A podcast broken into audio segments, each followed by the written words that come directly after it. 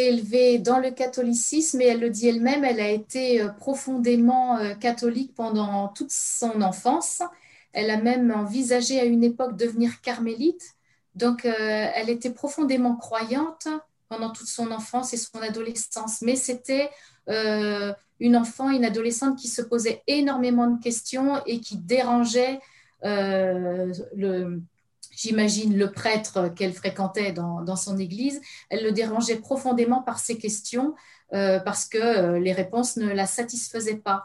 elle est restée chrétienne. sa conversion à l'islam s'est faite très progressivement et elle dit aussi, euh, je suis devenue musulmane en faisant euh, euh, trois pas en avant et deux pas en arrière. C'était vraiment un, cheminement extrêmement long, mûri, réfléchi. Et il n'y a pas de date de sa conversion. je pense que c'est pas une conversion, c'est un, c'est un long cheminement qu'il a mené du christianisme vers l'islam de façon naturelle, mais avec des interrogations, une interrogation permanente. Elle avait une cinquantaine d'années, je pense.